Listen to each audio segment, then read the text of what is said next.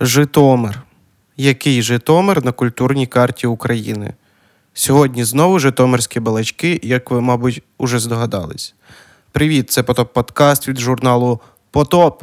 Тут ми говоримо про те, що музика робить з нами, з вами та з культурою. Впоратись з цим можна тільки самостійно, тому що порятунок тих, хто тоне, в руках тих, хто тоне. Це сезон Бондарчука. У ньому гострий на слівце музикант та поет Юрій Бондарчук розмовляє з людьми культурного середовища про їх бачення соціально-культурних процесів та про їх творчу і не тільки діяльність. Музикантка і фотографка Юліана Паранько ділиться враженнями після відвіданої музичної резиденції на заводі Електровимірювач, розмірковує про унікальне місце Житомира на культурній карті України розповідає про свої теперішні фотографічні проекти та згадує минулі музичні гурти. Спойлер алерт! Це останній випуск сезону Бондарчука на потоп подкасті. Після нього ми знову підемо у невелику відпустку та повернемось у новому форматі. А поки ставте зірочки на Apple Music, лайки на SoundCloud та інших платформах, де потоп подкаст не ранжується через матюки.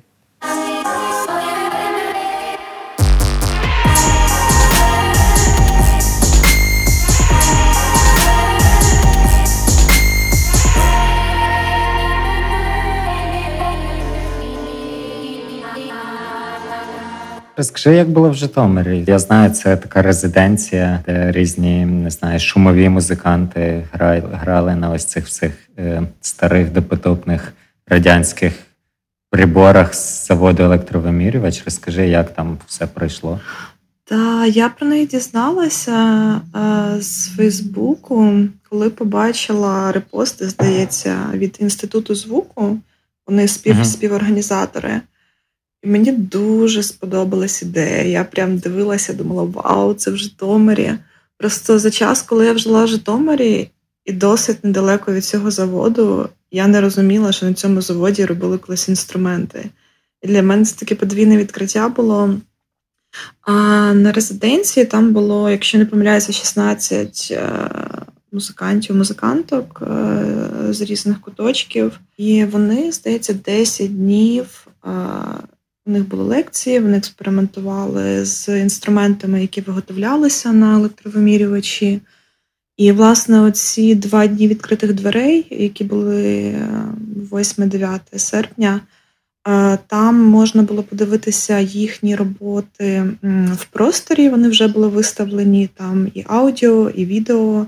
Це роботи, які вони зробили за час цієї резиденції? Да, чи да, це, в да. принципі, Да, А, саме окей, за час резиденції, і частина або майже всі вони е, якось пов'язані взаємодією з простором заводу електровимірювача. І окремо були е, виступи в різних локаціях. Там одна з локацій це такий е, басейн-фонтан. Е, це Мгм. пустий басейн. І люди, які виступали, знаходилися нижче, і виходить, що люди, які слухали, вони стояли зверху по периметру цьому великому квадрату. І Прикольно. я ще була дуже вражена насправді розміром того, скільки апаратури, скільки світла взагалі на всій території резиденції. Ще одна локація була грот. Е, Це така м, не- напівпідземна невелика кімната. Там, власне, вчора виступала Маріша у Мгм. колаборації ще з одним музикантом. Да, в мене враження і від території, і взагалі від резиденції. Дуже дуже класні насправді. Багато було відвідувачів там. А, вчора збиралися весь день, і до вечора, ну, ввечері був такий пік. Ем, Мгм. Не знаю, мені здалося, що кілька сотень, але можливо я О, помиляюсь, круто, тому що люди були теж на різних, На різних локаціях. локаціях. Да. Мгм. І Але це, це були приїжджі люди, чи, чи це місцеві лю- люди, ти знаєш? І, і місцеві приїжджі, але наскільки я знаю, е, не, навіть серед моїх знайомих з Житомира не всі знали е, аж до відкритих дверей, що там буде щось відбуватися. Я от чому запитую, бо ну досить непогано ось це все освітлювалось там в медіа. В цьому проблема, що медіа це, це все така київська історія, і можливо місцевим людям воно все не доходить. Там Bird in Flight, ще якийсь журнал. Я не пам'ятаю, була якась друга публікація ще про ось резиденцію. І, і я от пам'ятаю якісь оці старі е, часи, не знаю, там сім років тому, коли ну от там панк сцені ми їздили в інші міста, і от. Е, коли було, щоб ну, приїжджих було 95% людей, і дві людини там, чи не знаю, 10 людей було місцевих. І от мені здається, що тут могла повторитись та сама історія. Мені теж здається, що дуже велика частина людей, які приїхали, було були з Києва. Ну, принаймні візуально, кого mm-hmm. або особисто я там знаю, або кого я знаю, але не знайома особисто. І м- я теж дуже раділа, коли знаєш, е- заходили люди е- на територію заводу, які мені ну, схожі просто на місцевих, які там гуляли, дізналися. Ем, Я не знаю, який відсоток був колишніх і теперішніх працівниць працівників заводу, тому що для них був безкоштовний вхід. При приїжджих і піар. Ну так, ну я просто особисто, коли я бачу якусь подію в Фейсбуці, я сижу і кидаю invite-и там людям, яким я думаю, потенційно це було би цікаво. От і ем, ну да, шкода, що місцеві, можливо, менше знали про ці події. Хоча я бачила е, фото е, перед резиденцією, там е, вивозили ці інструменти е, в центр міста, здається, на Михайлівську, і там люди теж могли взаємодіяти, прихожі, перехожі і теж пробувати грати з цими інструментами. Тобі не схожа ця вся історія з резиденцією на ці на цьому заводі із історією про кметів, коли от з'являються якісь такі ініціативні люди, які просто вишукують це все і потім намагаються а, залучити ну, нових людей, розказати, показати, що от в нас це було, і і от що ми можемо з цим всім зробити. Якась паралель є. Я була теж на здається двох відкриттях виставок Кмитові. Я насправді дізналася теж про кмитів. Я так думаю, із запізненням. Тобто я навіть не знала про перші кілька експозицій і відкриттів. І ну, в Кмитові мені теж сподобалося, що була взаємодія в просторі із ем, архівом робіт uh-huh. музею і новими експозиціями сучасними, які доставлялися і які тематично теж е, підбиралися під зали. Я теж була вперше в Кмитові. Ну тобто, живучи три роки в Житомирі, я теж не знала про Кмитівський музей. Ну тобто, знаєш, це ще дуже багато відкриттів, е, які зараз для мене стаються. В принципі, на резиденції, да, тобто взаємодія з цими інструментами, які випускалися на заводі колись, uh і в сучасному контексті, да, якась паралель є. Ну і в Кмитові теж, наскільки я пам'ятаю, найбільше людей, які приїжджали дивитися, теж були приїжджі. Ну, були з Житомира. І... Але не не в такій кількості. Але з Києва теж багато, да. Це, мабуть, якийсь такий, не знаю, е, містечковий патріотизм, але от мені здається, що ось такого ніде не відбувається. Якби зрозуміло, що я не стежу за іншими містами, так як я стежу за ну, за своїм рідним містом. Але от, ну не знаю, можливо, от ти спостерігала таке, можливо, от є щось унікальне в Житомирі, чого немає в інших містах. От, наприклад, фестиваль Атом, який абсолютно унікальний фестиваль, який роблять люди в музеї космонавтики, там в інших якихось місцях. І от зараз це резиденція на заводі електровимірювач, Кметівський музей. Ось це це вся історія. Тобі не здається, що це якась така унікальна історія, яка може трапитись виключно в Житомир? Знаєш, я тут дуже упереджена, тому що я дуже люблю Житомир, і я справді його вважаю унікальним. Я теж вчора сміялася, тому що е, знайома запитала, коли можна себе вважати Житомирянкою. Е, і я казала, що Житомир в серці, тому що ну, якось так. Але це це знайома Житомирянка? Це знайома, яка, так розумію, живе в Житомирі, але сама не з Житомира. Так, mm-hmm. да, мені було цікаво, яким чином ти опинилась в Житомирі. Ти там навчалася, жила у Львові довгий час, і і потім після Львова ти просто приїжджаєш в Житомир. Тобто я розумію, ну, що там була, не знаю, можливо, панк-сцена того часу якась, ну не знаю, не сильна, але ну, там щось відбувалося. І не знаю, чи було ось це мотиватором для тебе, чи можливо були якісь інші причини? А, Я да, я закінчила навчання у Львові, і там через майже все літо і осінь приїздила автостопом по Європі. і Приїхала такий в пустий Львів. Там моя подруга і мій друг е, виїхали зі Львова. І я була без роботи, і це був такий якийсь період, коли можна було щось змінювати. І моя подруга Юля вона приїжджала в Житомир, і ми з нею вже жили і знімали разом квартиру у Львові раніше. І ну, ми вирішили чому ні? Чому б не Житомир? Да, я знала панк-тусовку тільки до переїзду. І в мене були дуже приємні теплі спогади про Burn the Scene, і про концерти, і про поїздки. Ну, це був мотиватор. Ну, люди завжди є мотиватором. І коли мене питають, а що там класного в Житомирі, я зазвичай кажу природа і люди. Ну, в мене от якісь такі дуже чіткі, чіткі спогади. Давай вже, щоб закрити цю тему з Житомиром. Ти прожила там три роки. Е, Чого можливо тобі не вистачало в місті, і чому ти от переїхала зараз в Київ? Чи не здається тобі, що от для України це така погана історія, коли все там зосереджено в, в одному місці, ну або в не знаю, хай в кількох містах, і людина просто змушена їхати туди, якщо вона хоче продовжувати розвиватися і не стояти на місці. Да, це сама якась така штука. Тобто, от е, саме поняття децентралізації, воно мені е, ну, дуже близьке, тому що я сама народилася в селі, виросла в місті на 30 тисяч, потім жила у Львові, Житомирі, Києві. Мені часом здається, що люди зі столиці або з великих міст е, вони просто забувають, е, що є інші, інші міста, Мгм. що там щось може відбуватися. Я виїхала з Житомира, бо це було такий плановий виїзд. Е, Я переїжджала, бо думала, що поїду на волонтерство, але врешті не поїхала і лишилася в Україні. І Це знову ж таки був цей момент, коли треба щось да, міняти. да. Так І я як- подумала, що знову повернутися в Житомир якось так странненько. І ну да, і переїхала в Київ. Я коли жила в Житомирі, я майже весь час більше, який там прожила, працювала журналісткою, і це мені допомогло відкрити трохи і місто, і якісь ініціативи, і якісь там не знаю, плітки політичні, і взагалі хто ці люди. А з іншої сторони, це було дуже цікаво бути якоюсь такою новою людиною. в- принципі, в невеликому місті насправді.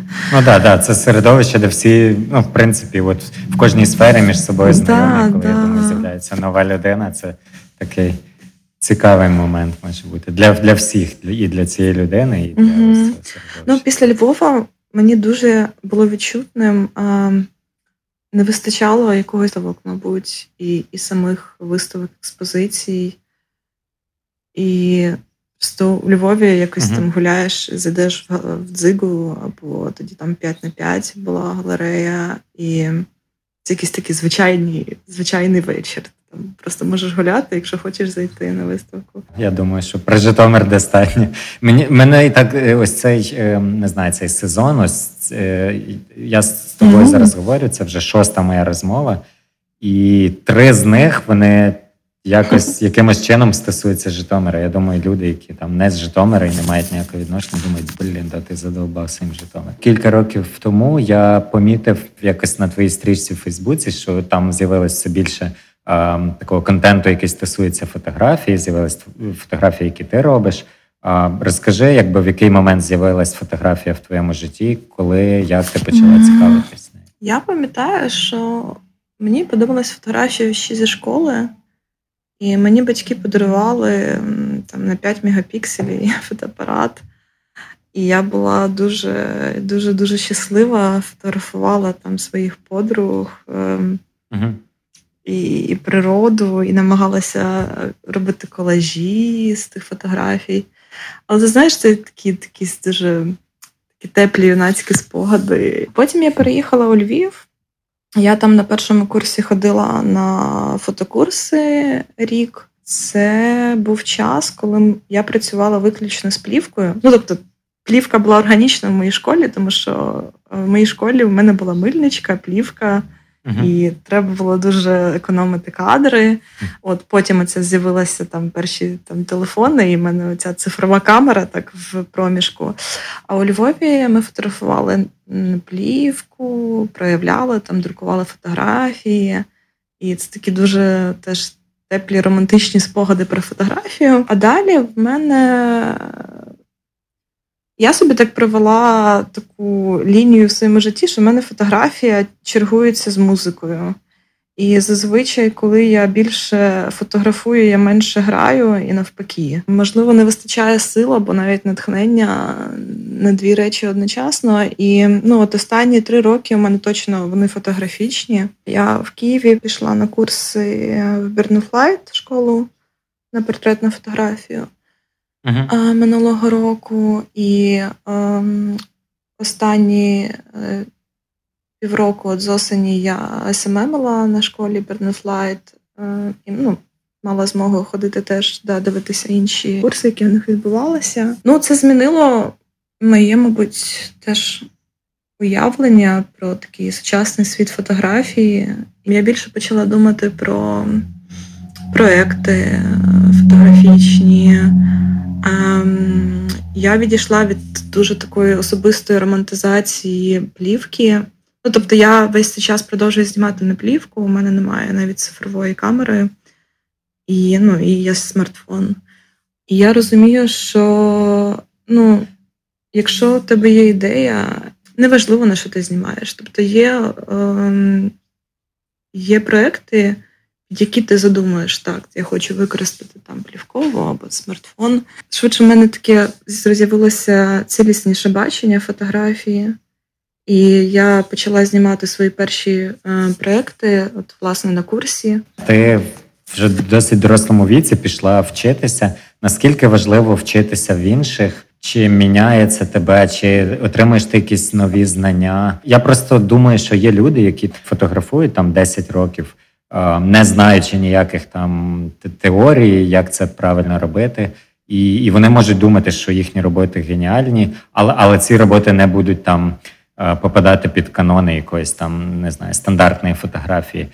І, і от чи наскільки змінюють от курси, наскільки вони можуть змінити людину, і не знаю, переконати, що те, що вона робила, можливо, не все було так класно, і можливо, варто щось змінити в цьому. Я стала значно прискіпливіше тепер до того, що я роблю. Тобто раніше мені, мабуть, було легше показати будь-що, е, а тепер складніше. Але це може бути як мінус, це може бути е, як і плюс. А в дорослому віці намагалась вчитися грати на віолончелі. ем, І ну, моя мама сміється, що я вічна студентка, і ну, і в мене є от час від часу пориви такого бажання навчатися. Я от теж цього року я там закінчила курси по UX дизайну. Я ще хочу вчитися фотографії, попри те, що я вже щось знаю, але для мене це такий якийсь невичерпний, невичерпний процес. На карантині я ще вчилася на курсі е, креативного мислення. Це авторський курс е, Олени Мороховської. Ми з нею теж навчалися разом в школі Bird in Flight саме на портреті. Ну, якщо є бажання вчитися, я думаю, його до нього варто прислуховуватись. Ти згадала, що ти якби більше тепер мислиш проектами, ніж можливо якось такою одиничними зйомками. І ти згадала про карантин. І от я бачив в тебе в стрічці були фотографії, такі портретні фотографії, Мгм, які ти робила на відстані. Розкажи про це, як ти це реалізувала? Наскільки важко працювати от з моделлю в живому часі, в живому місці, і, і от на відстані через веб-камеру? А я вже під час карантину бачила цю тенденцію з FaceTime. Здається, вона почалася з йому. І в мене ну мені було цікаво дивитися ці всі фотографії. Але от моя подруга, власне, з Житомира Настя, вона мені перше запропонувала зробити її портрети Мгм. через камеру. І це такий довгий процес встановлення.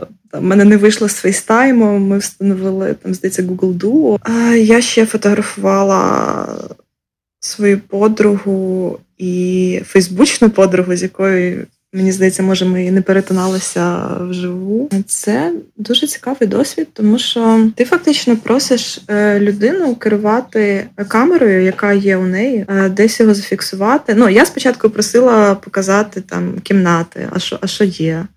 Що там є зі стін, а там, або там де вікно, деякі вазонки, або деякі там якісь такі цікаві мені місця. Потім просила ставити камеру. Найчастіше я говорила там, як повернутися, сісти, подивитися, тому що виходить, що людина не бачить мене, А а я роблю ці тихі скріншоти, коли ти теж не чуєш затвор камери, коли хтось знімає. Потім я коли дивилася ці фотографії, там виходить, що я е, бачу людину, і там є таке маленьке віконечко, де я бачу себе, свій автопортрет в той час. І я сама з себе сміялася, тому що коли, наприклад, я говорила там повернути голову вліво, або коли я намагалася зазирнути ліворуч від людини, я сама там повертала голову, якось вперед подавалася. Це дуже інакший досвід, і він тим теж класний. І мені здається, він досить інтимний, тому що я знімала людей в їхніх кімнатах або в їхніх там просторах, будинках. Зазвичай е, я знімаю або на відкритому просторі, або якщо це студія, і ну, бути вдома в людини це вже якась така.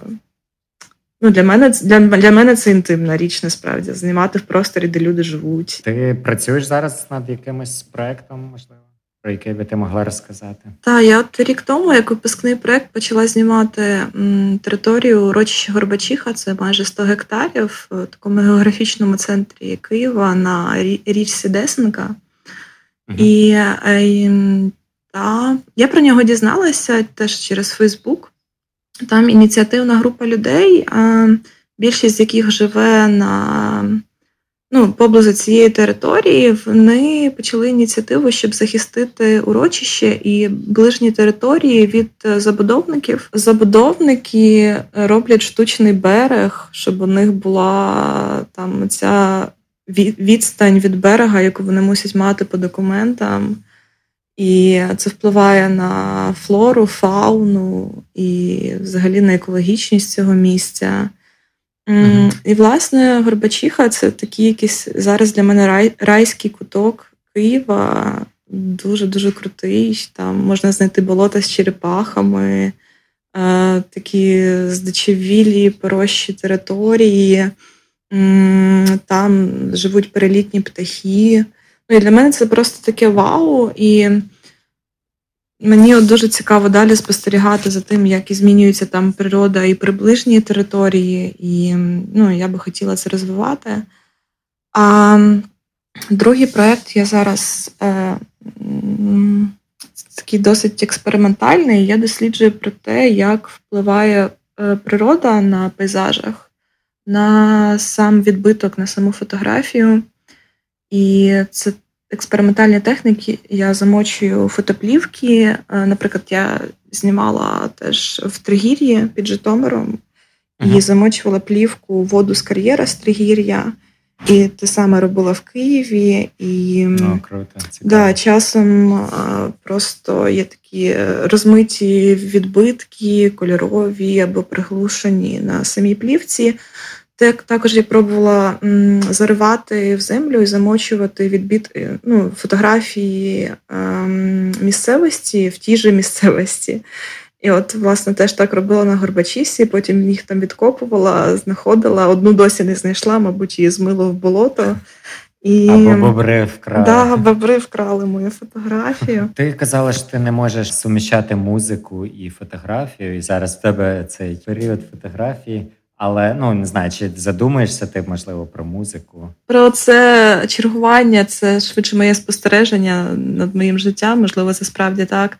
Е, Я іноді повертаюсь до гітари, але це швидше пограти для самої себе, якісь е, сумні сумні пісні поспівати. У мене стоїть ще вдома віолончель, і вона мені дуже дуже досі подобається, хоч я вже давно не вчуся. І, Але вона така голосна. Ну, тобто я живу з сусідками, і там є там інші інші квартири в будинку, і вона супер голосна. В ідеалі я не я не ставлю крапку над музикою, тобто я ну принаймні не передаю ці інструменти, я їх лишаю. Оглядаючись назад, от на гурти, в яких ти грала, там Кюрі, Айлінкс, Талідамід. Ну от як як ти їх оцінюєш? Ще Лістера була. Лістера, правильно. А, Мені ну, мені здається, що початок Кюрі я дуже хотіла грати ем, в гурті з іншими саме музикантками. Uh-huh. І для мене, от, мабуть, Кюрі були таким принциповим принциповим гуртом. Я була дуже натхнена і Red Girls, і західною сценою, навіть найближчої Польщі, і їхні маскотки. У мене подруги які теж грали з робіт особі. І я така: вау, вау, це так круто. І я дуже рада, що Кюрі сталося. Я пам'ятаю, що в мене перша пісня була на чотири ноти, і це так круто, коли ти просто можеш там да, чотирма нотами або чотирма акордами грати. І ну так, для мене це була якась така штука про видимість і теж і дівчат в панк-сцені, хоча ми і не зовсім панк грали, але ми якось так приємно вписувалися на концерти. А, Ілінгс це наче таке органічне продовження і дуже крутий проєкт е, з Осею. Е, Він теж мені показав, що можна просто, просто грати музику. І у нас було багато подорожей, навіть кілька турів. М. Та мідом це, власне, коли я вперше спробувала кричати, вокалити. Ем, це такий досить е, натхненний теж момент. Тобто я в собі відкрила щось нове і, і, і змогла, принаймні. Тобі не здається, що ну от мені ну, ось ці всі гурти, от вони були дуже різні, і ти грала на різних інструментах. От я думаю, можливо, ну от ти продовжуєш просто шукати себе, і от, е, от віолончель, власне, це от ну таке продовження. Так, про пошуку. е, тут, е, да, тут правда. З іншої сторони, можливо, це ще теж така якась е, потреба в різній музиці. Тобто я, я кайфувала точно від, Мгм, від всіх них. І від, і від чотирьох нот, і, і від гроула. На цьому все. Не забудьте про лайки та коментарі. Заходьте в інстаграм Потопмаг, там ми продаємо різний ахуєвший мерч. Підписуйтесь там, де вам буде зручно. Це був Потоп Подкаст, шостий і останній випуск сезону Бондарчука. Скоро почуємось. Гарного дня, чи коли ви там це слухаєте.